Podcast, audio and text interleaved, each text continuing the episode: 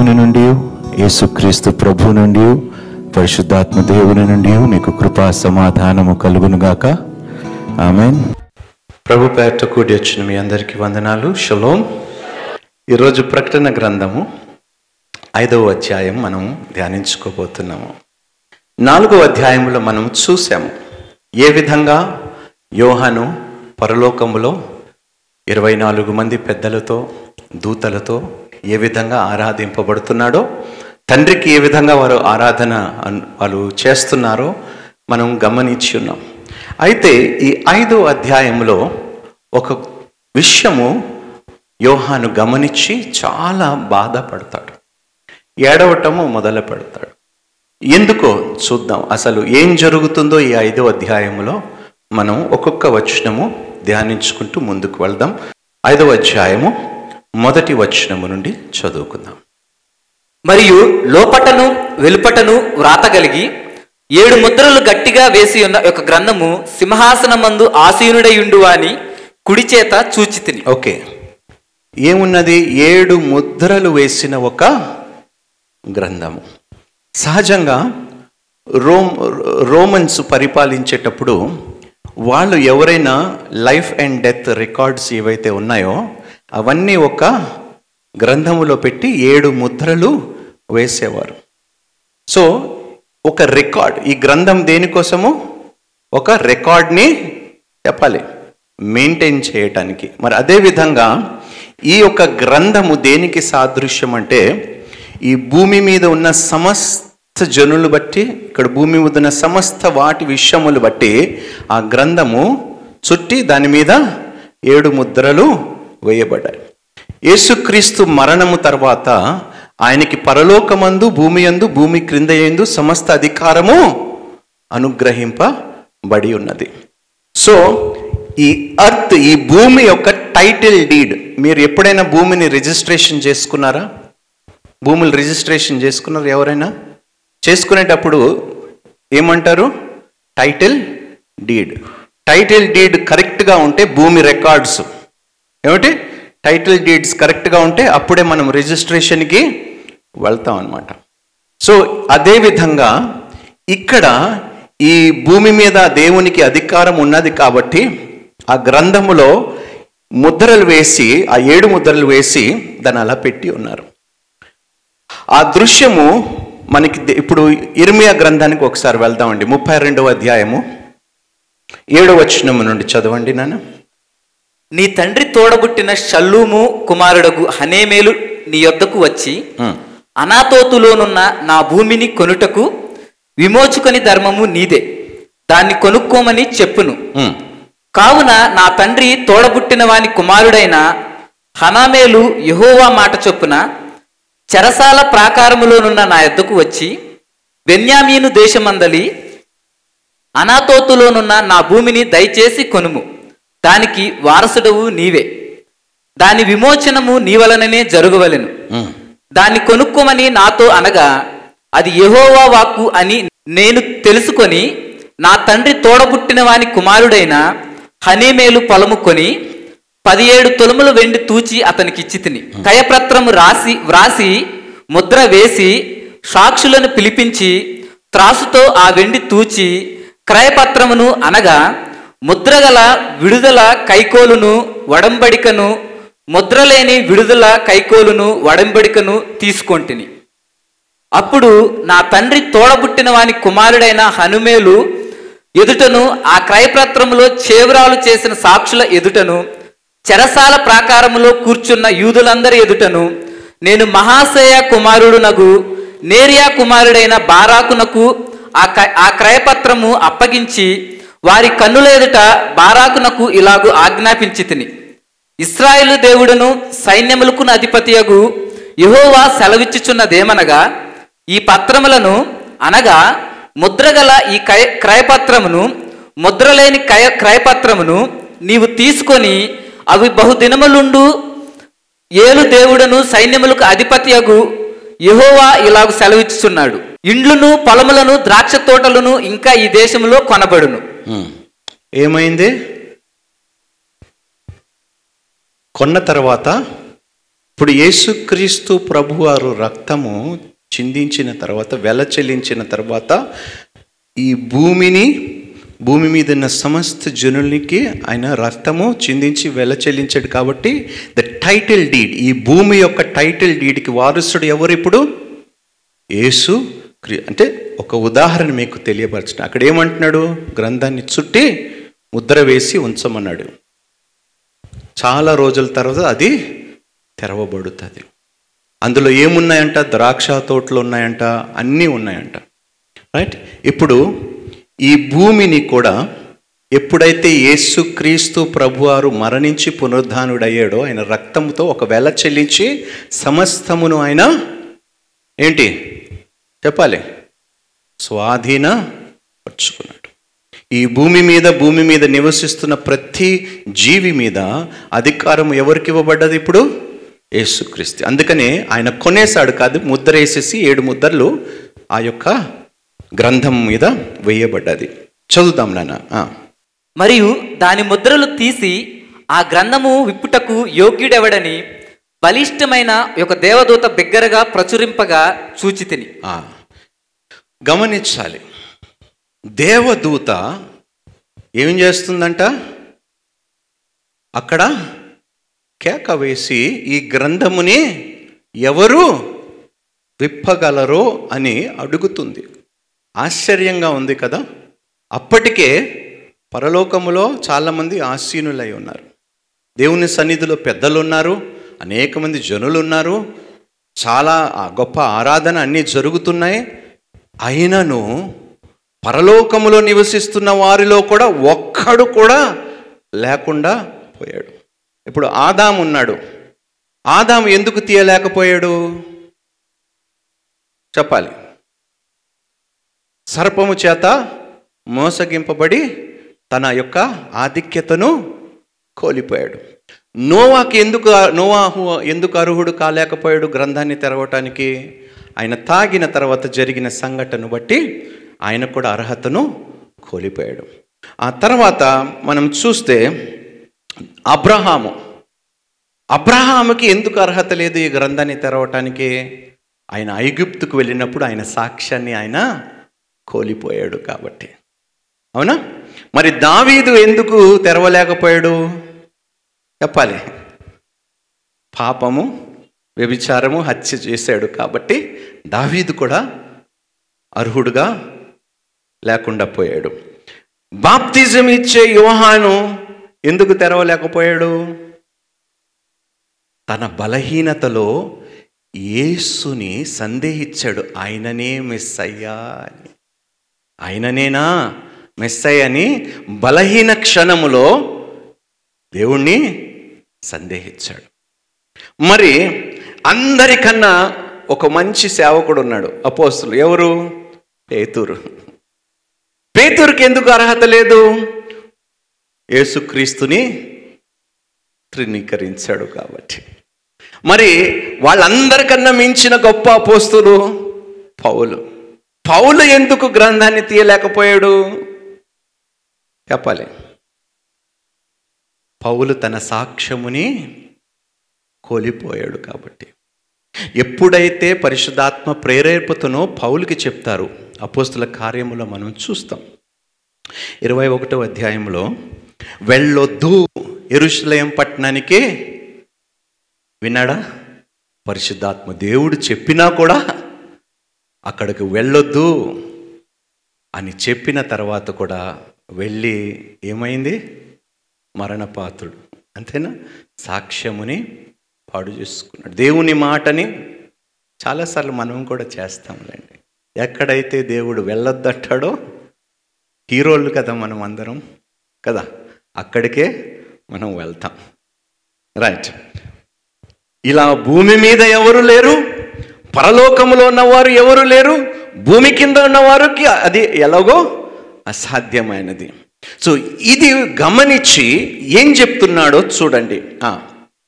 ఆ గ్రంథము ఇప్పుటికైనను చూచుటకైనను యోగ్యుడెవడను కనబడనందున నేను బహుగా ఏడ్చిచుండగా ఆ పెద్దలలో ఒకడు. ఎందుకు ఏడ్చాడు చెప్పండి యోహాను? చెప్పాలి. ఏడవలసిన కారణం ఏమిటి? ఎందుకు ఏడ్చాడు యోహాను? ఒకవేళ ఆ గ్రంథము తెరిచేవాడే లేకపోతే మానవాళికి రక్షణే లేదు, మానవాళికి పరలోకమే. యోహాను అన్నాడు, ప్రభువా, ఈ దేహము నుండి, ఈ పాపిష్టి దేహము నుండి నన్ను రక్షించేవాడు ఎవరు? నీ సన్నిధిలో నేను నిత్యము నివసించేది ఎప్పుడు అని బాధపడుతూ ఏడ్చాడు. అక్కడ ఏం జరిగిందో మనం చూద్దామండి. ఆదాము వెలివేయబడినప్పుడు ఏదైనా తోట నుండి ఏడ్చాడు. అంటే మానవుళ్ళు ఏడుపు ఎక్కడ స్టార్ట్ అయింది? ఆది కాండము నుండి స్టార్ట్ అయింది. ప్రకటన గ్రంథంలో కూడా మనకి మరలా ఏం కనిపిస్తుంది? కానీ ఒకరోజు రాబోతుంది, మీ ఏడుపుకి ఫుల్ స్టాప్ పెట్టబోతున్నాడు యేసయ్య. హల్లెలూయా. ఆదాముతో ప్రారంభము అయిన ఏడుపు దేవుడు ముగించబోతున్నాడు. మీరు ఏ విషయమై దుఃఖపడుతూ ఏడుస్తున్నారు, ఏ విషయమై బాధపడుతూ మీరు ఏడుస్తున్నారు నాకు తెలియదు, కానీ దేవుడు అంటున్నాడు, నేను ముగింపు పెట్టబోతున్నాను మీ ఏడుపుకి. హల్లెలూయా. ఆదాము ఏడ్చాడు వెలివేయబడినప్పుడు. అబ్రహాము, సారా చనిపోయినప్పుడు అబ్రహాము ఏడ్చాడు. మోషే మిరియముకి కలిగిన శిక్ష, అంటే కుష్ఠరోగమును బట్టి మోషే ఏడ్చాడు. Moses wept over Miriam's punishment. యెహోషువ ఇశ్రాయేలు ప్రజలు ఆకాను పాపము చేసినప్పుడు, వాళ్ళు ఓడిపోయినప్పుడు యెహోషువ ఏడ్చాడు. నయోమి మోయాబుని విడిచిపెట్టి వెళ్ళినప్పుడు ఏడ్చింది. హన్నా గొడ్రాలుగా ఉన్నప్పుడు ఏడ్చింది. నయోమి గురించి సందేహం వచ్చింది కదా ఎవరికో? వచ్చిందా? రూతు 1వ అధ్యాయము 9వ వచనం చదువునాను. ఆమె మోయాబు నుంచి బయలుదేరుతుండగా ఏడుస్తూ దుఃఖముతో వెళ్తుంది. హన్నా గొడ్రాలుగా ఉండటం వలన దేవుని సన్నిధిలోకి వెళ్ళి ఏడ్చింది. సమయంలో సౌలు విఫలమును బట్టి ఏడ్చాడు. ఆ తర్వాత దావీదు తను చేసిన ఘోరమైన పాపమును బట్టి ఏడ్చాడు. తామారు అమ్మునోను చేత బలత్కారము చేయబడినప్పుడు తామారు ఏడ్చింది. దాని తర్వాత దావీదు మరలా తిరుగుబడిన తన కుమారుడు మరణించినప్పుడు ఏడ్చాడు. ఎజికియా యెరూషలేముకి కలగబోతున్న యొక్క పరిణామములను బట్టి హెజికియా ఏడ్చాడు. బబులోనులోని వాళ్ళు చెరపట్టి బబులోనికి తీసుకొని వెళ్తున్నప్పుడు వాళ్ళందరూ, యూదులందరూ ఏడ్చారు. దానియేలు ఇశ్రాయేలు పాపమును బట్టి ఏడ్చాడు. నెహెమియా విరిగిపోయిన దేవుని యొక్క ప్రాకారములను చూసి నెహెమియా ఏడ్చాడు. మొర్దెకాయి హామాను తలంచిన ఆ భయంకరమైన పనిని బట్టి మొర్దెకాయి ఏడ్చాడు. ఒక తల్లి తన బిడ్డ అనారోగ్యముతో ఉంటుండగా తల్లి బిడ్డను బట్టి మత్తయి సువార్త 15:22 ఇప్పుడు చూడని అవసరం ఏడ్చింది.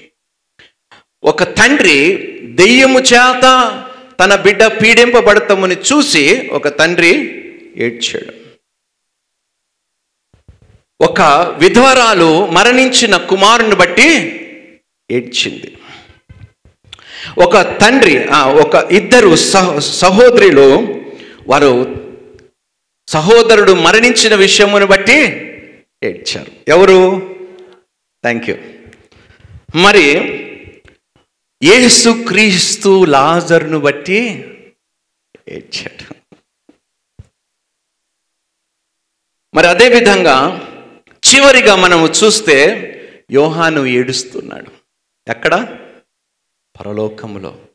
అప్పుడు 24 పెద్దల్లో ఒక వ్యక్తి వచ్చి ఏడవద్దు అన్నాడు. హల్లెలూయ. ప్రతి ఏడుపుకి, భూమి మీద ప్రతి ఏడుపుకి పరలోకంలో ఉన్న యేసు ఫుల్ స్టాప్ పెట్టేసిండు.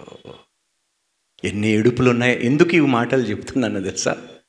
ఎన్ని విధాలుగా మనుషులు భూమి మీద ఏడుస్తున్నారు. మీరొక్కరైనా ఏడుస్తున్నారు ఈ భూమి మీద? ఫీల్ అవుతున్నారా? నాకే ఈ లోకంలో ఎందుకిన్ని బాధలు, ఎందుకిన్ని కష్టం, ఎన్ని ఏడుపులు ఉన్నాయి బైబిల్లో చూడండి. మ్యాక్సిమం ఏడ్చిన వాళ్ళందరూ ఎవరు చెప్పాలి? స్త్రీలే కదా. మేము 1000 ప్రార్థనలు చేసి మీ ఆడవాళ్ళు ఏడుపుతో ఒక్క ప్రార్థన చేస్తే అయిపోయా. అంతగా కనికరిస్తాడు దేవుడు మిమ్మల్ని. కొన్నిసార్లు అనుకుంటాం, ప్రభువా ఇది కరెక్ట్ కాదు. ఇన్ని 1000 ప్రార్థనలు చేస్తాము, మీరేమో మీరు ఒక్క ఏడుపు చాలు, అందుకని ఏడవద్దంటాం. ఆడవాళ్ళు ఏడిస్తే వాళ్ళు ఉసూరు ఖచ్చితంగా, అమ్మా మీరు ఏడవకండి. అర్థమైందా? ఒకటే చెప్పండి, ప్రభువా నా ఏడుపుకి నా కన్నీళ్ళకి నువ్వు ఫుల్ స్టాప్ పెట్టబోతున్నందుకు తండ్రి ఆనంద బాష్పాలతోనే నేను కన్నీళ్లు కారుస్తాను. హల్లెలూయా. ఒకరోజు ఒక దినం రాబోతుంది తండ్రి, ఏడుపు లేని జీవితమును. ఈ భూమి మీద ఎందరైతే ఏడిపించారో అవన్నీ నేను చూడకుండా నీ సన్నిధిలో నేను ఆనందించే భాగ్యము పొందుకోబోతున్నందుకు తండ్రి నీకు స్తోత్రం. హల్లెలూయా. చదువుదాం నాన్న. ఆ గ్రంథము విప్పుటకైనను చూచుటకైనను యోగ్యుడెవడును కనబడనందున నేను బహుగా ఏడ్చుచుండగా ఆ పెద్దలలో ఒకడు, ఏడవకుము, ఇదిగో దావీదు చిగురైన యూదా గోత్రపు సింహము 7 ముద్రలు తీసి ఆ గ్రంథమును విప్పుటకై. అక్కడ ఎంత అద్భుతమైన మాట. 2 విషయాలు మనం చూస్తాం. ఒకటేమో పెద్దలు ఏమంటున్నారు యేసుని చూసి? యూదా గోత్రపు సింహం. ఎందుకు ఆ మాట చెప్తున్నారో తెలుసా? ఆయన అనుభవించిన శ్రమలు గొర్రెపిల్లగా అనుభవించి, రక్తాన్ని కార్చి, మనల్ని శుద్ధీకరించి, సమస్త అధికారము కలిగిన సింహము వలె అక్కడ ఆయన ఆసీనుడై ఉన్నాడు. హల్లెలూయా. ఆయన ఏలటానికి, తీర్పు తీర్చడానికి సిద్ధముగా సింహం వలె అక్కడ కూర్చొని ఉన్నాడు. రాబోతున్నాడు నాయన. ప్రతి వాని క్రియను బట్టి, శరీరములో చేసిన ప్రతి పనిని బట్టి వారికి ప్రతిఫలమును ఇవ్వటానికి ఆయన రాబోతున్నాడు. జాగ్రత్తగా ఉండండి నాన్న. మీరు శరీరములో చేసిన పాపములు ఇప్పుడే ఒప్పుకొని పశ్చాత్తాపమునుంది అది విడిచిపెట్టకపోతే తీర్పు దినము నాడు తప్పించుకునే అవకాశము, క్షమాపణ పొందుకునే అవకాశము, దయా దాక్షిణ్యము పొందుకునే అవకాశము మనకి ఉండనే ఉండదు. యేసు ఎవరిని అన్నాడు చూసి? అద్భుతాలు చేసిన వారిని, స్వస్థతలు చేసిన వారిని, దెయ్యములు ఎల్లగొట్టిన వారిని. ఆయన సన్నిధికి వచ్చినప్పుడు మీరు ఎవరో నేను ఎరుగను, అక్రమము చేసేవారులారా మీరు ఎవరో. జాగ్రత్తగా ఉండండి నాన్న. మీ రక్షణను మీరు భయముతో, వణుకుతో కాపాడుకోండి. రైట్, చదువుదాం నాన్న. ఇదిగో దావీదు చిగురైన యూదా గోత్రపు సింహము 7 ముద్రలను తీసి. ఇక్కడ యూదా గోత్రపు సింహం అని మొట్టమొదటిసారిగా ఎక్కడ రాయబడింది చెప్పాలి? ఆది కాండములో 49వ అధ్యాయములో యాకోబు యూదా తన కుమారుని బట్టి మాటలు చెప్తున్నప్పుడు ఏమని చెప్తాడో ఒకసారి చూద్దాం బైబిల్ గ్రంథంలో. ఎందుకు ఈ మాట చెప్తానంటేమా, ఆది నుండి అంతము వరకు ఏ ఒక్క మాట కూడా తప్పిపోకుండా నెరవేర్చబడటం మనము చూస్తున్నాము పరలోకంలో. భూమి మీద యూదా గోత్రపు వారు సింహము వలె ఉంటారన్నాడు. అక్కడ యేసుక్రీస్తు మానవుడు రూపము ధరించి యూదా గోత్రపు నుండి వచ్చాడు కాబట్టి అక్కడ పరలోకములో ఆసీనుడైనప్పుడు కూడా ఆయనని యూదా గోత్రపు సింహము. అందుకనే ఈ గ్రంథము సత్యము. ఈ గ్రంథములో రాయబడిన విషయములు, సంగతులు అన్నీ నూటికి 100% నిజమే, సత్యమే. చూడండి, ఆది కాండములోని 49:8-10 వరకు చూద్దాం. యూదా, నీ సహోదరులు నిన్ను స్తుతించెదరు, నీ చెయ్యి నీ శత్రువుల మెడ మీద ఉండును, నీ తండ్రి కుమారులు నీ ఎదుట సాగిలపడుదురు. యూదా కొదమసింహము, నా కుమారుడా, నీవు పట్టిన దానిని తినివచ్చితివి, సింహము వలెను గర్జించు ఆడు సింహము వలెను అతడు కాళ్ళు ముడుచుకొని పండుకొనెను, అతన్ని లేపువాడెవడు? అర్థమైందా? ఎవరి గురించి రాయబడ్డది చెప్పాలి. ఇక్కడ రాయబడినది ప్రత్యక్షముగా కనులారా యోహాను పరలోకములో చూస్తున్నాడు. దేవునికి మహిమ కలుగునుగాక. భూమియు ఆకాశము గతించిన నా మాట ఎన్నడూ గతించిపోదు. ఎంత గొప్ప దేవుడు! మళ్ళీ, మరియు సింహాసనమునకు ఆ 4 జీవులకును పెద్దలకును మధ్యను వధింపబడినట్లుండిన గొర్రెపిల్ల నిలిచిండుట చూచితిని. ఆ గొర్రెపిల్లకు 7 కొమ్ములను.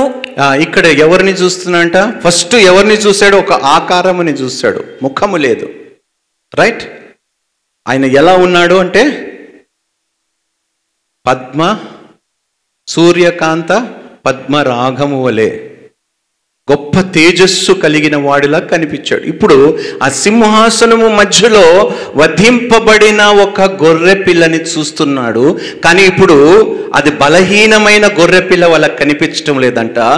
7 కొమ్ములు కలిగిన గొర్రె. కొమ్ములు దేనికి సాదృశ్యము చెప్పండి? చెప్పాలి.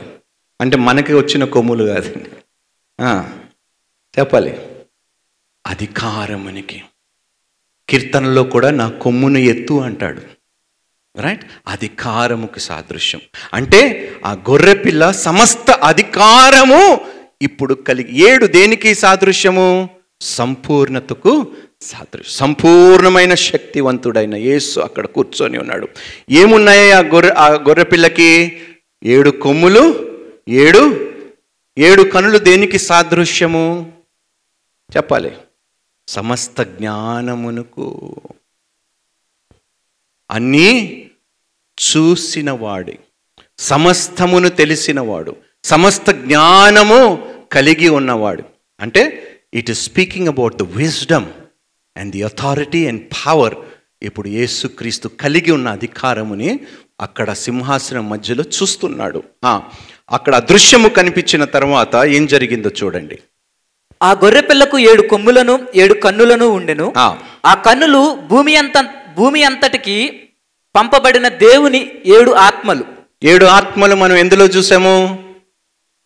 యెహోవా ఆత్మ, భయభక్తులు కలిగిన ఆత్మ, జ్ఞాన వివేచన కలిగిన ఆత్మ, ఇంకా ఆ కన్నులు భూమి అంతటికి పంపబడిన దేవుని 7 ఆత్మలు. ఆయన వచ్చి సింహాసనమందు ఆసీనుడై ఉండు వాని కుడి చేతిలో నుండి ఆ గ్రంథమును తీసుకొనెను. ఆయన దానిని తీసుకొనినప్పుడు ఆ 4 జీవులను, వీణలను, ధూప ద్రవ్యములతో కూడిన సువర్ణ పాత్రలను పట్టుకొని ఉన్న ఆ 24 పెద్దలను ఆ గొర్రెపిల్ల ఎదుట సాగిలపడిరి. ఆ పాత్రలు పరిశుద్ధుల ప్రార్థనలు.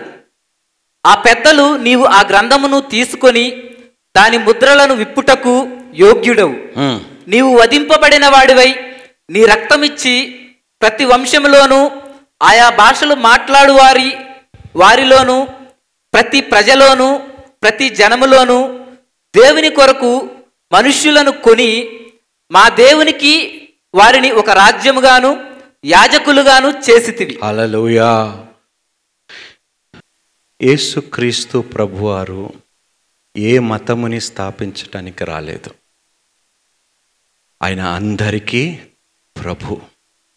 ఇక్కడ రాయబడిన విషయం ఏమిటో తెలుసా?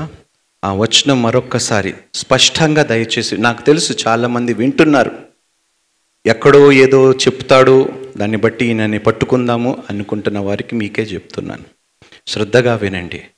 గ్రంథము తెరవబడబోతుంది. అవకాశం ఇస్తున్నాడు మారు మనసు పొందుకోవటానికి.